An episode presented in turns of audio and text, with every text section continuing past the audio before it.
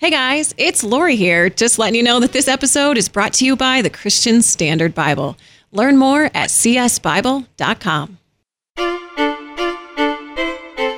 Hello and welcome to the Hole in My Heart podcast. This is episode 185. Which of the six types are you? Yes, hello and welcome to the Hole in My Heart podcast, where we talk about how the gospel is good news for everyone every day. I'm your host, Laurie Krieg, and I have alongside me my favorite licensed therapist in Argyle aficionado, my husband, Matt Krieg. Hello. We're going to circle back to the Argyle thing again for like the 700th time, but it's very applicable today. Steve, we do have you with us, the ever faithful and most professional radio voice among us, producer Steve. Well, thank you. Hi, guys. Hey, Steve. Uh, guys, reason I want to circle back to Argyle is we have with us today Dan Allender and Cathy Loerzel. And um, Dan schooled us in this Argyle world back in the day, right, Matt? Mm-hmm. I'm still still reeling from, from the uh, correction that I got. I had called him an Argyle expert, and I was doing the intro with the guests on listening, and the guest was uh, Dan Allender, and he's like, "What does that mean? How much do you know about Argyle? You remember that, Steve?" Oh, yeah. It, we were all like, "I don't know. We don't really know anything, I was actually." bracing myself for the, you know, uh, professional voice challenge to come next. Yeah, right. Yeah. No, he was super. He was just invitational. He was just asking the question. Matt's like, "Uh, I just like to wear it. It's- Sorry. I'm actually not an expert. So now Matt's an Argyle aficionado. Thank you, Dan Allender, for that correction. Uh, but we're going to talk with them today about their book, Redeeming Heartache. And oh my goodness, the six types, just the ways that we respond to trauma and the redeeming ways that we can not just ignore, belittle, whatever our trauma, but have the Holy Spirit uh, transfigure it into something redemptive is just so helpful. Uh, so we're going to be diving into that today. But before we do, guys, I just want to remind you we have a resource for those of you who are married or know married people. You know anybody married? Guys around this table? Couple Couple. one or two. Uh, but we have a $10 uh, devotional. It's 14 days to unstick your stuck marriage. If you read Impossible Marriage or if you know someone who's just feeling stuck, this isn't specific to mixed orientation marriage. This is to marriage. Uh, but we would love to get that into your hands. You can go to lauriekrieg.com slash shop. Guys, I am so excited to welcome back to the show today Dr. Dan Allender and welcome to the show for the first time, Cathy Lowerzel. Did I say it right, Cathy? Loerzel. Loerzel. It's okay. It's Yeah. like okay. I want to it's actually. a tricky one. Those is. German names. Uh, okay, well, Krieg. We often get Craig or Keurig, which I'm like, yes, I will take all that Keurig money. Thank you. so. Uh, well, let's introduce you both. Uh, Dan Allender, he's the best selling author of numerous books, including The Wounded Heart, which I love. We've talked about on here. Having spent 30 years pioneering a unique therapy centered around inner transformation, he's seen healing occur in countless individuals by connecting the story of the gospel to people's universal heart wounds pivotal, pivotal in my own journey. As a co-founder of both the Seattle School of Theology and Psychology and the Allender Center, he is widely sought as a speaker on topics of trauma recovery, love, and forgiveness. But Matt, who is Cathy? Yeah, Cathy Loerzel Hey, there it is. is co-founder of the Allender Center, combining her background in organizational leadership and development with an MA in counseling psychology. She is a respected leader, instructor, and speaker. And over the past decade, she has also helped to develop the groundbreaking trauma-informed narrative theory. She and her husband live in Seattle with their two children, two dogs, and a flock of chickens. Oof. I would like to talk chickens, but we're going to talk uh, trauma and heart care today. Uh, the two together are the author of the book that I'm holding up here. If you guys are not watching this video, you can watch it on YouTube. They're the authors of the new book, Redeeming Heartache How Past Suffering Reveals Our True Calling. Welcome, friends. Thank you. Oh, what a delight. Thank you. It's so lovely to be back with both of you. Oh, thank you. Man, guys, I'm so excited to dive into the conversation around your book today and into, I'm sure, some of your stories. But let's start with some of your specific gospel journey. Dan, you shared some of it with us the last time you were on. Uh, but for those who are maybe newer listeners, I would love for them to hear just a piece of both of, technically, it's your testimony, but we don't like to phrase it that way. Uh, but the answer to the question we've asked every guest on here, which is this if I am more loved, than I imagine, and yet more sinful than I believe. How did you first get to know this gospel story as good news? And how has it been good news lately? Uh, Dan, we will start with you, and then Cathy, we'd love to, to shift to you. Well, I, my story begins uh, with my best friend, uh, Tremper Longman III. And he was the one who opened the door to the gospel by first telling me about the Bible, which I had never heard the word Bible before. And uh, when he began to describe that it was God's word, it was like, there's a God and, and God spoke. What?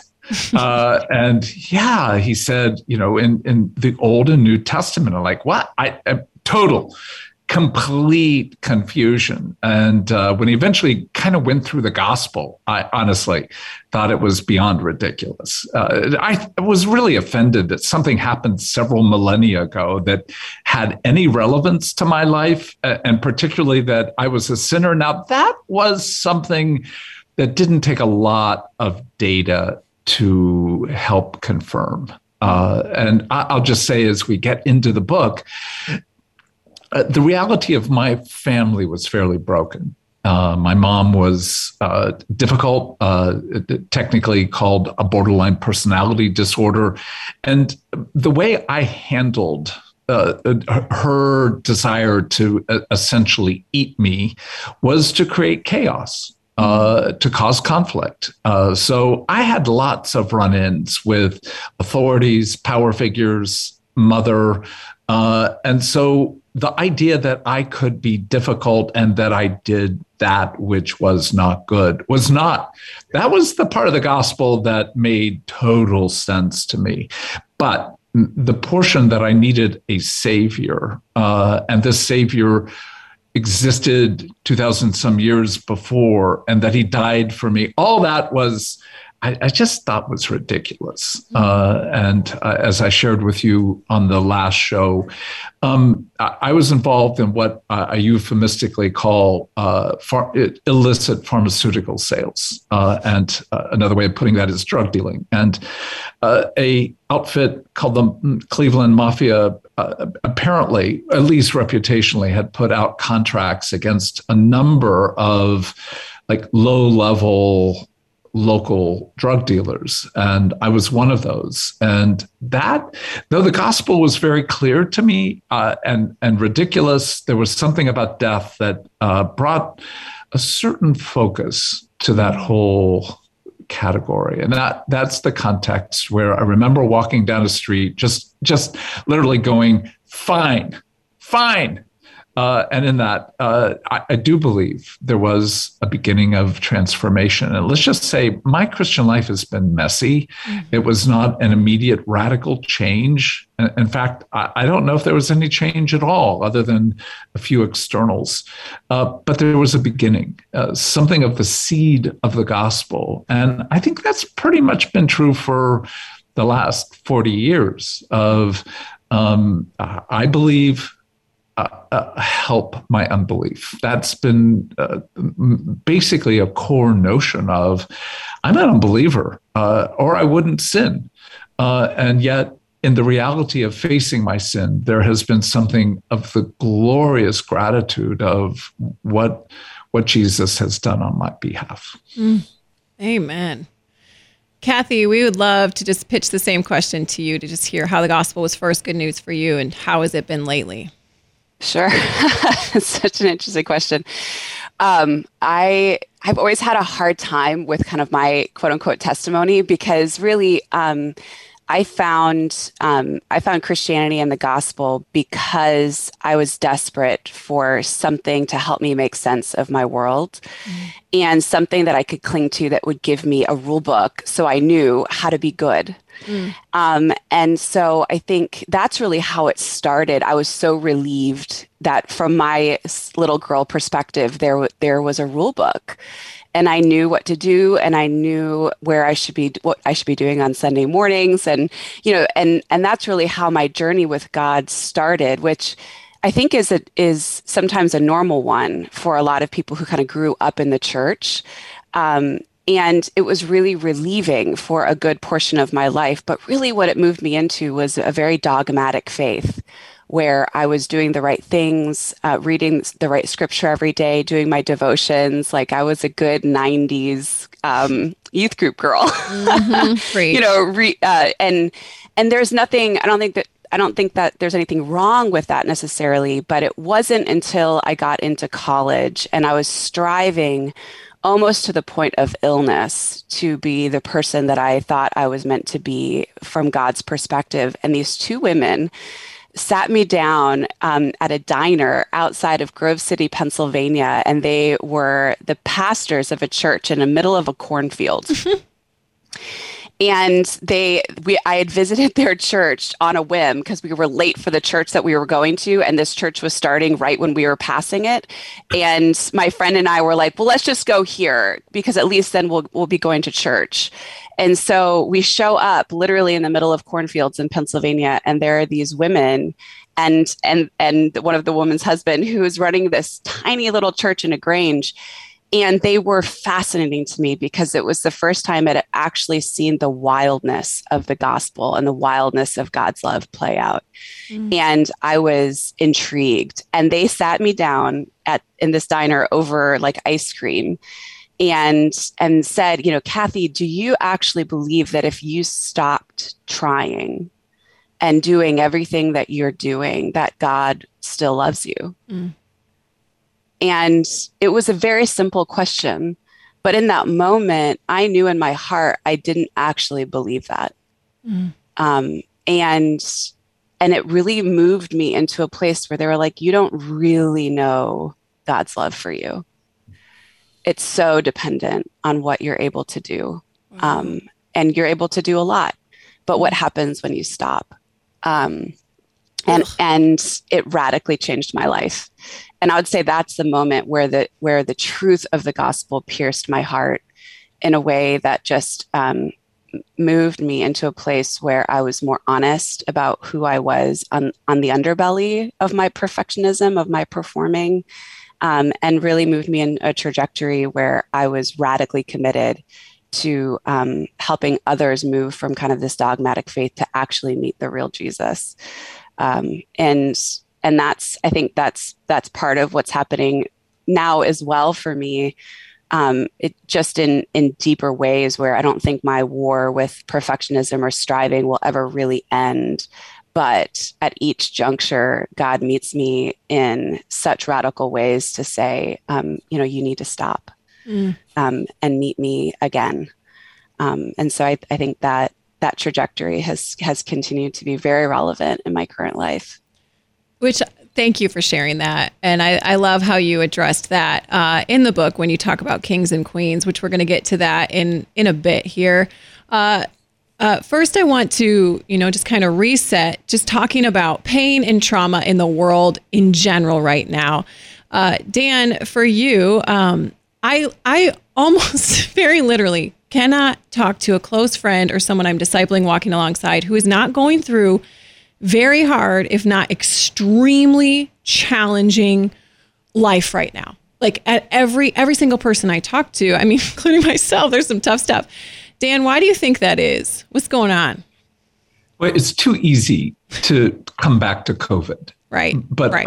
I, I do think uh, it is impossible to escape the reality that we're living in a freaking pandemic. Right. And that has opened the door uh, because we say often trauma doesn't just beget trauma, trauma reveals trauma. And so there are so many unaddressed heartaches that we're putting the word trauma to. Uh, because uh, every trauma has a sense of threat to self, to body, to relationship, where we feel somewhat powerless. Right. And in that interplay of threat and powerlessness, that's a very good description of where we are right now in the middle of the pandemic. But what is opening up is so much fear that has been unaddressed through much of our life. And what seems to happen with fear is that we need somebody to blame. Uh, and so we scapegoat, and our rage, our anger, our disappointment uh, intensifies. But after a while, just being angry doesn't seem to work. So what you you you see this sequence of of yep. fear to more rage to a kind of despair. Yep. Uh, a an internal external quitting, falling away, and I, I'm I, I cannot say that I've ever seen in my Christian life more of people I trust and love and care for who essentially are quitting um, uh, turning away, falling away. Uh, and even if it's not a kind of apostasy, it, it's a loss of joy, a loss of purpose, and a sense, uh, a loss of real trust. So a greater disillusionment. That's what I'm watching. Oof. Yeah. Well, and I mean, as as you said, we are living in a freaking pandemic, and and there is for the last year plus. It's just been a lot of fear, a lot of pain, a lot of things that are out of our control. You know, and one of the things you write around about in your book um, is just to invite people deeper into their stories to to really redeem the heartache that they feel. Um, and so, coming out of this year and a half, like how, Cathy, how would you invite someone maybe to look into their stories at this point, and, and why is that important? Mm-hmm. I mean the the the good and bad of of living in the midst of the pandemic and living in the midst of such visible trauma is that it's actually bringing out um, our style of relating around heartache. So everything that we're playing out in our current lives is connected to how we were taught, how we reoriented our hearts when our our peace, our our trust was first shattered when we were young that's all playing out right now. So every every way that you're handling your current trauma is not new. It's just exposed. And and so i think that the gift in all of this is that you do have active windows right now active wounds active terror active fear that could if you lean into it give you an op- an opportunity to go back and actually heal the original wounds um, that created the situation you're in right now. So, you know, for those of you who are are in the midst of the pandemic and you feel your anxiety rising, you feel a sense of your your controlling more of your environment. Um, you are panicked at the idea of, of doing things like, you know, going out for a day where you're not sure where you're going to go. It's just an adventure, right? And that, and you don't have any taste for that right now. Everything that you have, that you do has to be pre-planned, right? You have a history with not believing that there are people around you that, that you can trust you have a history of your heart not being tended to in the way that it was meant to um, when you were young, and the way you controlled that was through controlling your environment. So, all of it can be indicators for you to go back. But again, the thing that Dan and I always talk about is that um, you can't do, you can't heal the present without going back to the past. And so, we have a tremendous opportunity if if we have enough courage and capacity to move into it to actually heal long term wounds that are acting out right now, that are flaring up right now, but are not new to our hearts. Okay, listeners, do you hear the invitation? Do you hear the invitation? And before you turn this off, you're like, that sounds hard. But look, if you're, if, it seems like we maybe have to get good and tired of today to be willing to look at yesterday. So if you're feeling good and tired, uh, just keep keep listening. But Dan, before we dive into those six types, uh, those styles of I don't even know how you guys actually define them exactly. What are the six types? So I'll, we'll we'll defer to you, Cathy, in just a second. But before we do that, to the person who's listening, who is like, "No, I was born when I was 21, and I don't have a childhood and I'm fine. I don't know. I'm just this isn't dysfunction. Like what's what do you say to people who are like I don't actually have trauma. I was never sexually assaulted, blah blah blah. How what's the how do you invite them into this? Well, let's just start with an obvious. You didn't get born in Eden. Mm-hmm. Uh, and the reality that you lived with sinners. I don't care how good they were they sinned against you. And the nature of sin, Jesus talks about as lust and anger. Now, this may offend you, but I didn't come up with this. Jesus calls your mother an adulterer and a murderer. Uh, and if you say, no, she wasn't, well, then you're ultimately saying she didn't sin. So uh, it's hard. Oh, I get it. Uh, like we're in the middle of a lot of travail. And then, as you put it so well, to open the door to these realities feels like it's too much. Mm-hmm. But if we can start with the assumption, hey, it's playing out right now. It's in it's in your body. So can we begin to tell the truth? Because the truth will set you free. It may make you miserable at first, but no matter what kind of good home you came from, the reality is there was a lack of attunement meaning people didn't feel and see and engage you as you were meant. They didn't hold your suffering uh, in the way that indeed you were meant to be held. And often they didn't repair the kind of breaches or ruptures that occurred. So the reality is we all bear some of the effects of the fall. That's what we're calling trauma, mm. threat, powerlessness and in that sense of of what cathy was putting words to anyone who bears a sense of perfection um, has to have a sense of shame for not being able to reach what it is they have claimed they should be. Mm-hmm. so those are the factors that we're saying look um, we know it's awful today but you're bringing baggage luggage that you shouldn't be carrying. Can we begin to unpack it and in the unpacking, yes, there are hard truths uh, that we need to be able to not only name but but grieve, uh, to own that there is real loss. Uh, but we're not just saying you're a victim. What we're also, as Cathy put it so well, we function in the world ultimately with a sense of we will be God.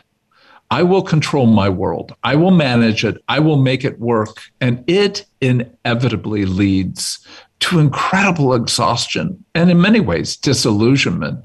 And that's part of the task of honoring our past is to open up more clarity about how I'm, in some sense, trying to make my way in the present that actually isn't working. Mm. Well, there's the invitation. yeah. Hey, Matt, have you noticed I've been using a different Bible lately? I have. Is it a CSB? Yes, it's a Christian Standard Bible. It's the She Reads Truth one. Are you telling me that you don't just talk about the CSB on ads like this, but you actually read it? Uh, yeah, I do actually read it. I'm reading the She Reads Truth one every day now for a bunch of reasons, but the biggest one is I love the margins. I love writing the date and some prayers and real life stuff in it. Do you write about me in there? Um, yes. Like, thank you, Jesus, for how awesome my husband is, dated every day of my life? Um, no. okay, seriously, guys listening, I am loving not only the margins where I can write only gratitude to the Lord for my awesome husband, Matt. But I love that it was edited by women and the devotionals in it are actually uplifting and not fluffy or patronizing. And the timelines. Each book of the Bible has this timeline that helps me to understand what's happening in this book in relationship to the rest of the canon of the Bible. Okay, fine. That's fine. Even if you write real stuff about me in it. Okay, well, you can get one too and write real life prayers about me in it. You know, your girl needs them. Yeah, well, I need them too. So, where can I get this Bible or another Bible like it? Well, you can find the She Reads Truth Bible or any of the CSB versions by hitting up csbible.com. We all have this wounding. We all have this past, this history. We were not born in Eden. So we all we all have something to to go back to to to process with I, I, guess the truth about who God is, who we are in in Him. And you, you say in your book, Redeeming Heartache, there are six types, um, you know, of well, I'm just going to say leave it at that because I don't know how you define it either. As Laurie said, what what are the six types that that we can become, and and why does that matter, Cathy? I'd love to hear from you. Sure. Yeah, so the, the six types are really grouped three by three. Um, and and so as as Dan and I have have done this work, and and this is all borrowing off of um, uh, the categories that Dan has brought in in lots of his books over time. Um, but when we, we talk about the concept of shalom, right? So, shalom is the idea of Eden, the idea that we are meant for perfect connection with God, self, others, and the earth. That's, that's what our bodies and our souls are designed for, right? Uh, but then we're in this world that is that's fallen and and we're we spend a lot of our time trying to make up the difference and trying to explain internally externally and and deal with the fact that what we're meant for is not the world we're living in right and so then what do we do what do we do with ourselves right and so um, as as you experienced a shattering um, like Dan said, betrayal, powerlessness, shame. Um, you know, we've we've moved into places where we're now um, trying to self protect in order to reclaim something of the Eden, quote unquote Eden, that that we're meant for. And so we start to create a false Eden. We protect ourselves, and and so um, biblically, there are three categories that what, that talk about what happens when our bodies and our souls are in trauma, and those archetypes, those those people, are the orphans, the strangers, and the widows. And, and so what we've done in the book, and I think what's also helpful in the work that we do at the Allender Center and moving through people's stories is give people um, archetypes or characters that they can start to understand their lives through. Oftentimes, one of the most difficult things for people in trauma is to start to, to sort out what's actually happening to them. And so what these archetypes do is gives us categories that are fairly universal. Like when we talk about an orphan, pretty quickly. We have images we have stories we have we have language that we can start to connect our stories to a more universal story. And often that's very helpful because you know language is lost in the midst of trauma. Meaning is lost in the midst of trauma. And so the more we can give language and categories and structures to help you orient your story to other stories the more you have kind of a leg up in your capacity to not have to start from ground zero. You can start from a lot of stories. And, and when we wrote the book, you know, we're not using big T trauma stories to talk about orphan, right? We're talking about some more universal stories um, uh, and and subtle stories that happen that that activate our orphan hearts. So the core of orphan is really the sense of no one is coming. Mm. It's up to me to take care of me um, my deepest needs. Some needs may be met. I'm, i may not be hungry. I may have clothes, but there are other needs that I have that I'm intuitively understanding in my own heart, and um, and they're not they're not being met. So then I have to make a decision: Do I either take care of myself or do I not need? Right. But somehow you're making a choice of how you're going to handle the fact that your needs are not being met.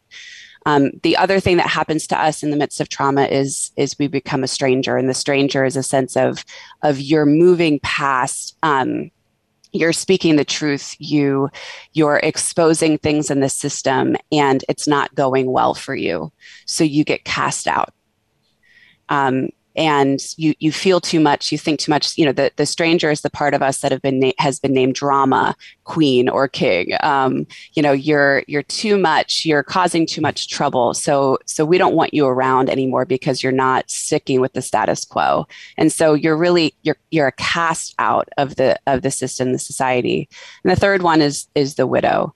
The idea that um, you know you've known something of love you've risked you've opened your heart you've rested into the goodness of mutuality and vulnerability and love has been lost and so now you're deciding, am I going to love again? Am I going to keep opening my heart? Because now I know that it will, that, that it could be lost again. And so will I risk, right? Mm-hmm. And so the top, the first three archetypes we talk about is really the result of trauma. What do we, what happens in our own hearts when we experience trauma?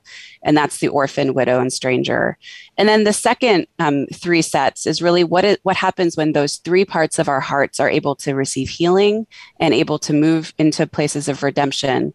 What can those become? Mm-hmm. And those are the categories of priest, prophet and king and queen and really those are that's the essence of what scripture tells us that um, that jesus was the perfect combination of mm-hmm. um, he was the perfect priest the perfect um, prophet and the perfect king and so it's really talking about that redemptive arc um, where as we move into our struggle um, we can actually become more of who we're meant to be mm.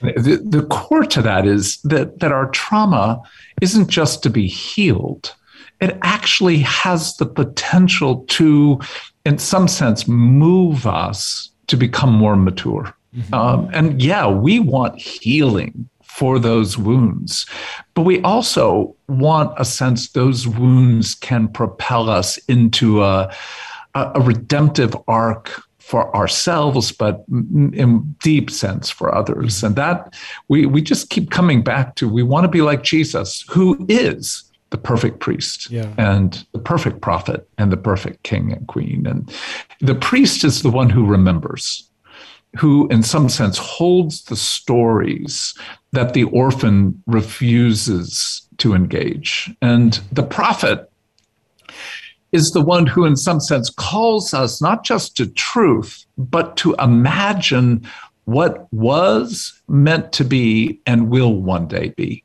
So the prophet is the one who knows what it is to not be belonging, to, to be strange, but also calls forth for the ultimate communion of what will one day be. And the widow uh, who knows there is death um, uh, becomes the king or queen. Why? Because every leader knows that whatever they build, whatever they do, there will be death. There will be a suffering and a death if you lead. And the widow is the preparatory process to being able to keep engaged, not to be disillusioned, not to quit, not to control, but actually to serve. So we, we want those six categories to be, in one sense, revelatory of trauma, but also deeply revealing as to who we are and who we're meant to become. Mm-hmm.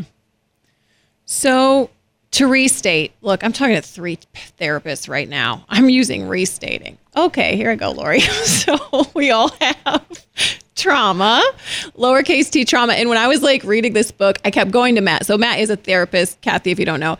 So I was like, Matt, I love this book so much. I said it to Steve when we got in. I said, because it talks about the lowercase t trauma. And I feel like so much of my life is trying to convince people they've had trauma. Uh, but it's hard when it comes from me who I've had some capital T trauma. And so they're like, whatever, I don't have your life, so I'm fine. Anyway, so we've all had trauma we can look at these different ways, these archetypes uh, of responding to trauma, which everyone has had because we haven't been, we weren't born in Eden. And so, can you help us just slow it down for a hot second? I don't, I, maybe we'll go back to Cathy. For someone who's listening who is an orphan, how would they know if they have that orphan heart right now? What would be some words maybe they're hearing in their own heart? And then the invitation to the priest. Mm-hmm. I love the orphan.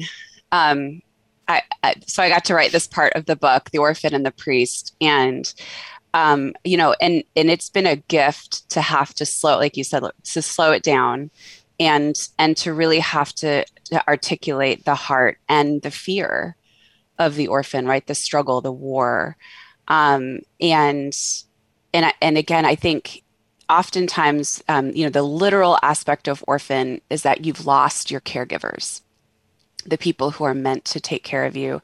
And so so what happens when when care is lost? And again there can be extreme neglect but for many of us there are small moments throughout our life that have told us how we need to be in order to be acceptable to the system that we're born into. Mm-hmm. and so often an orphan's heart has known something of um, of betrayal. You needed you were open to it and then you found out um, either subtly or or in an extreme way um, that's that that what you need is not available to you. Mm. and so um, so oftentimes an orphan will be very self-sufficient. Um, i i will only need what i can give myself right? And so um, but what happens in that in that mindset is that you're not actually open to other people's care because it feels dangerous. It feels like you can't trust it. And it also feels like um, if I do trust it, if I do receive, what is that going to require of me? And so, you know, the idea of an of an orphan, like let's take it in its literal terms, where an orphan's desperate and needs something, and then someone comes alongside and says, "I'll I'll give you that." I'll I'll help you. Um, you know, and immediately an orphan is going, okay, this is going to make me um, vulnerable to exploitation, mm-hmm. because as soon as I need, I'm now vulnerable because now I'm needing something, I'm receiving something that I can't give myself. Mm. So there's a degree of hypervigilance, right? You're watching around every corner. What is this going to cost me? If I rest, how am I going to be harmed? How am I going to be humiliated? What's going to come around the other corner? And so even in the midst of rest, you're not actually resting. You're you're resting with one eye open, waiting for for what the care is going to cost you. And can you imagine what that means over a lifetime both in your own exhaustion, like that takes a lot of energy to keep that going. And to be able to rest and receive delight and have gratitude, you need to be able to be open to what other people can offer you. And so you're really closed off and you're tight in your control and in um, uh, in in controlling the environment that's around you to make sure that you're never caught off guard. Right? Mm. You're exhausted um, but you're also not actually receiving the care. And you can't e- experience true gratitude because the def- definition of gratitude is is receiving something that you cannot give yourself.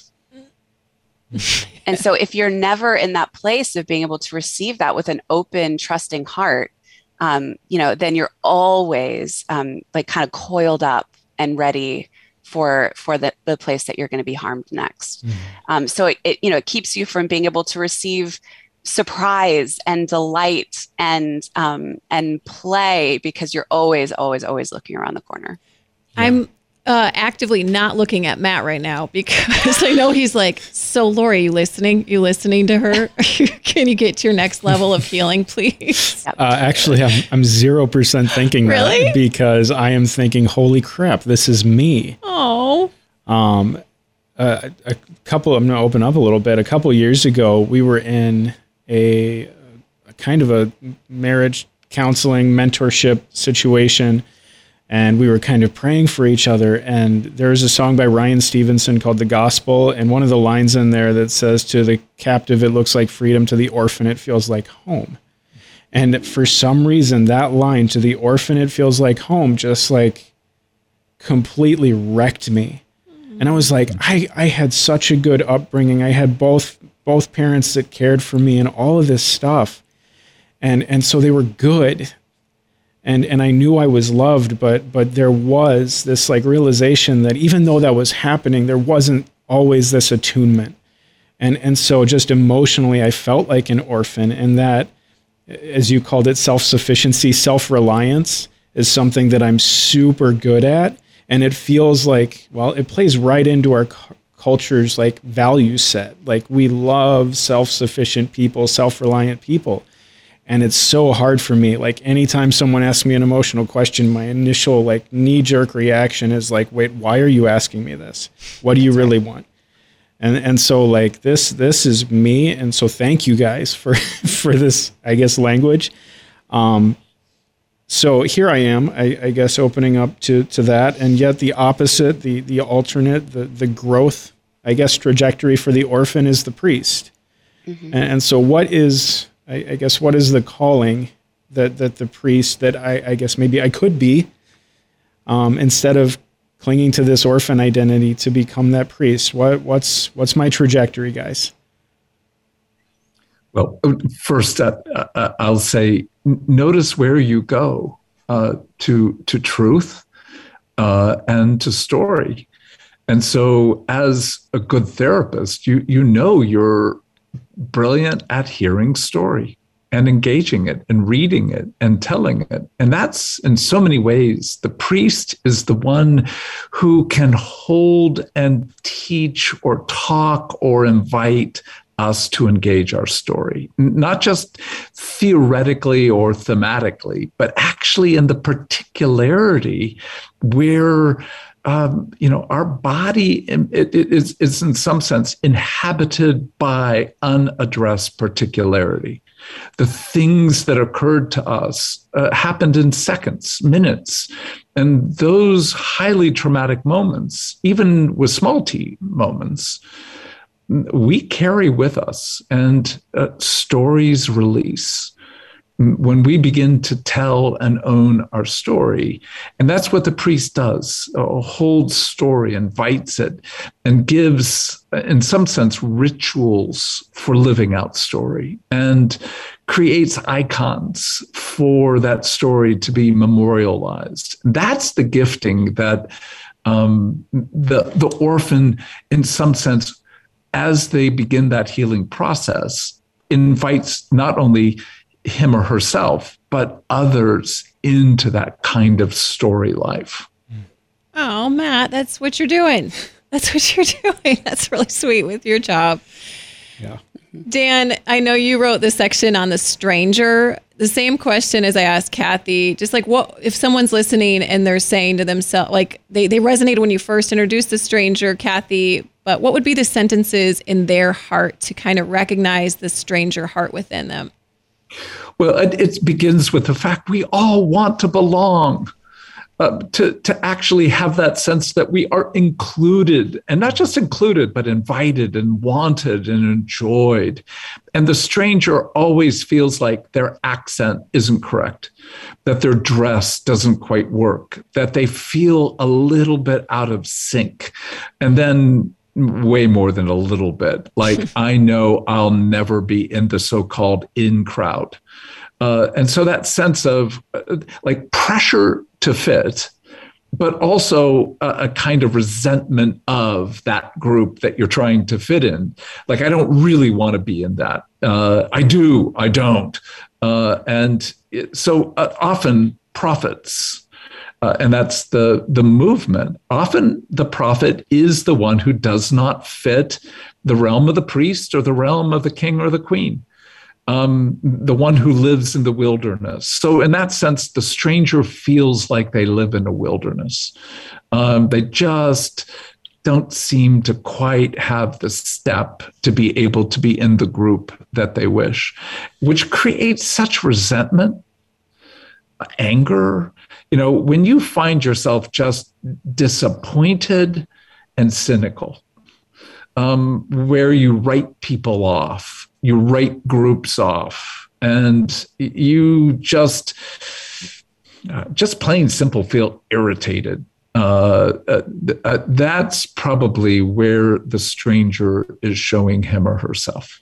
Yeah you know and i think i think the stranger then um, the the heart of the stranger is that they're heartbroken by the state of the world um, that they feel deeply what the world is meant to be or what the world could be, and they've re- they've been rendered powerless to do anything about it. They've tried to change systems. They've tried to speak into their family. You know, in the beginning, they trusted and thought maybe their voice was welcome, and then they they tried and they got they got kicked out. Um, they they were made the fool um, they were put outside the city gates. And so I think, you know, the heart of the stranger that, that I would want to invite them back into is that you're you're not actually cynical, you're heartbroken. mm. But cynicism is the way to escape Being feeling that kind of heartbroken. So right. as the orphan is hypervigilant, um, the stranger uh, turns to just saying, I don't care. Yeah.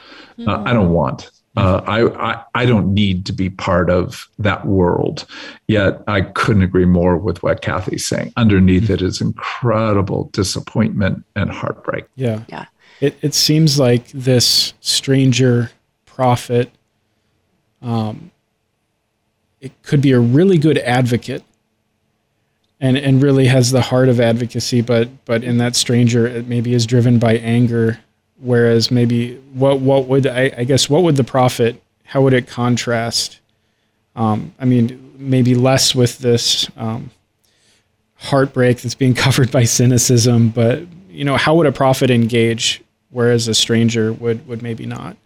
Mm-hmm. Well, we go back to the notion of they see the future, not not predicting it, but far more see what Eden was meant to become. And so in that sense, as Cathy put it so well, we we have an idea of how relationship, how systems, how the world is meant to be. And in some sense, we pray that every time we pray the Lord's Prayer on earth as it is in heaven. Mm. And that desire for justice, righteousness, goodness, beauty, that's why often it's the therapist, the poet, the songwriter, the artist who actually is revealing um, something of the desire, but also the truth telling of what is. So, in that, they live in the tension of naming what is broken, but also believing and calling forth what is beautiful. And so, uh, there's a lot of Mm, angst, a, a lot of suffering that often comes in that prophetic presence. And yet, that's why it's so important that we not separate these two severely, because we're all meant to be orphans who become priests, because in that sense, there's a presence of tenderness. When you have advocacy without tenderness, you generally you have people um, who might be telling the truth, but in a way in which the truth becomes obnoxious rather than invitational. Mm. I know we're nearing the end of our time here, uh, so I want to be respectful of you guys. But just briefly, Cathy, can you? I know you explored the kings and queens slash widow. I, I couldn't relate quite to the widow until you got to the kings and queens part. Can you just explain again what might be the heart of a of a widow listening, and uh, just that invite to the kings and queens? Yeah. Um, interestingly enough, Widow, whenever I, you know, we've taught this material for a decade, um, I, Widow has always been really difficult for me to explain when, because I'm a queen.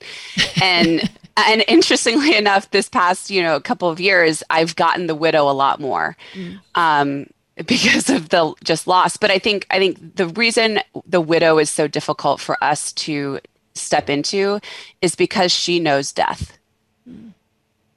she knows death and she knows what it's meant to love, to risk, and then realize that that in some ways death is unavoidable. Um, everything that we love in the current moment, every structure that we've given our lives over to, every ministry that we've created, will will experience death and decay and heartbreak. And we, and in our idealism, we do not want to know that we don't want to know that the ministry that we're creating right now or the the husband that we're co- committed to ultimately will have some sort of death embedded in the relationship whether that's an actual death or death of moments death of relationship death of stability betrayal that's embedded in it. Like the widow knows that and you can read it on her face.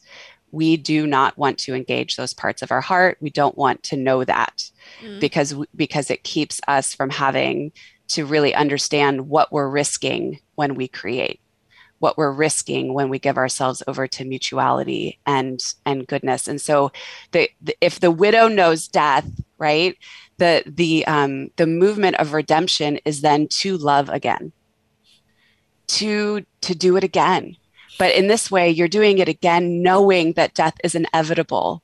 And so you're holding it in a different way and and i think the risk is if the widow does not grieve if she doesn't understand what she's suffered what's at risk what's at stake then she will create on the other side um, it, in in a way that holds on with a concretization um, because she's desperate to make sure death does not happen again but if the widow can actually be engaged and she's able to grieve and understand that it's inevitable, like it will come, but it will not kill her. It's going, it's not going to be okay. But she's, but, but it's, it's, um, but there can be goodness still. Then she can create with arms open and actually serve and serve the communities that she's meant to, serve the communities that he's meant to, and really set the table for the prophet and the priest to do their work on behalf of the community. That's the role of the queen is to hold um, the structures and create the space where flourishing can actually happen for the whole of the kingdom. There's a weight to it, but the weight will turn into tyranny if she doesn't understand that death is is there and and and learns how to grieve it and hold it in her heart and still extend her heart in mutuality and vulnerability. Mm-hmm. Good grief, you guys did such a good job explaining these. So, like, I'm like, wow, this has been really uh, beneficial for me. We do have one. Um, I honestly would love to talk for like several more hours, but we do have one last question for you guys uh, that we that we're just asking people, our guests this season uh, just again, just with an awareness that there's lots of giving up happening right now that you alluded to, Dan. Uh, so, with what you've talked about, these six mindsets in mind, our reactions to trauma, and then the invitation to our redemptive roles in mind, why is Jesus worth following still? With this kind of framework in our mind, why still Jesus in 2021? We'll go to Dan and then we'll go to Cathy. Oh, I, I, my heart always goes back to Peter's statement, and that is, to whom else? Right. Meaning, uh, I've looked. I've, I've, you know, I've, I've got a few alternatives out there, uh, but to whom else shall we go? Because only you have the words of life, and I want life. I, I I want more life. And uh, no one holds, no one creates, no one redeems, no one brings life like Jesus. So, in that sense, uh, I, I may not want him.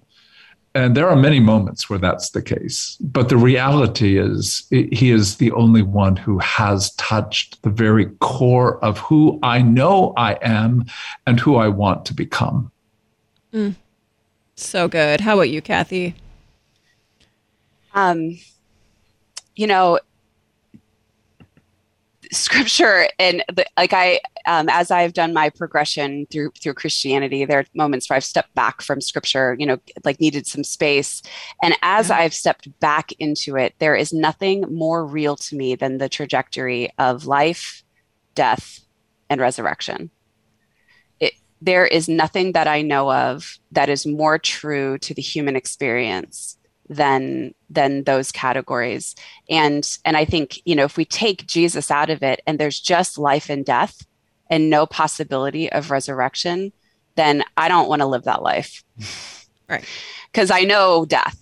I i know that i i know the experience of loss and suffering and the confusion and but then the that fact that we have a God that is so kind and loves us and and isn't surprised by our sin and our failure and that the price is already paid. Mm. Um, I don't know of anything that's more hopeful than that. And when you do know suffering, the idea that there is a kind God where the price has already been paid and yet there's still work to be done in in living out the gospel daily. It's not just a passive sense of receiving something. You're still activated towards it but you get to join in something that makes sense. And and no one who's really leaned into life like n- no one can deny that death isn't around every corner especially mm-hmm. in this season. I think that's mm-hmm. why we're all freaking out because death is here. Yep. I mean, seriously, like we're in an existential crisis and God, but God's already written the book on it. Praise and God. and we get to join and participate. Yeah. so good. Well, guys, thank you, thank you for this conversation, and thank you for your book, Redeeming Heartache. Uh, we would love for you um, to to tell the listeners, hey, how can they find out more about this work, and and then more about any of the other books that you guys have written, any of the work that you're doing.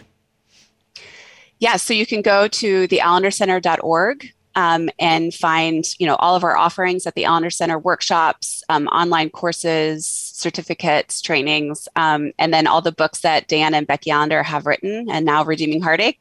Um, and then you can follow us on Instagram. I'm at Cathy.Loerzel. And um, we're doing new content all the time and explaining this. And so that's a, a great way for you to, to learn more about this content as well. And I, I can't remember my handle on Instagram. Dan Allender. I think you might have a B. Dan B. Oh, yeah, Dan B. Allender. I just started following you today. So there we are. That's it. Man, guys, thank you so much. I'm, I'm not just blowing smoke. You guys just did a really great job helping us uh, understand these different ways that we respond to trauma and then the redemptive call uh, to really not just live differently, but transform that pain with Jesus. So thank you so much. Oh, thank, you. And again, such an honor to be with you both. Thank you. Indeed. Thank you both. Thank you, guys. Seriously, guys, go check out Redeeming Heartache. Uh, also, side note for those of you who like the Enneagram, if you think it's evil, just ignore this. but at the end, uh, they do re- like correlate how these six types uh, in an appendix relate to the Enneagram. It's very interesting. But if you're not into that, just ignore that. But please do follow Dan and Cathy and the Allender Center everywhere. Their podcast is really great. I love what they've been doing uh, in so many different fields mostly with this lens in our mind, but just go live and spread the good news of the gospel in a world that's so stinking desperate and hungry for it. Thank you again to Dan and Cathy, and for all of us here at the Hole in My Heart podcast. We will see you next week.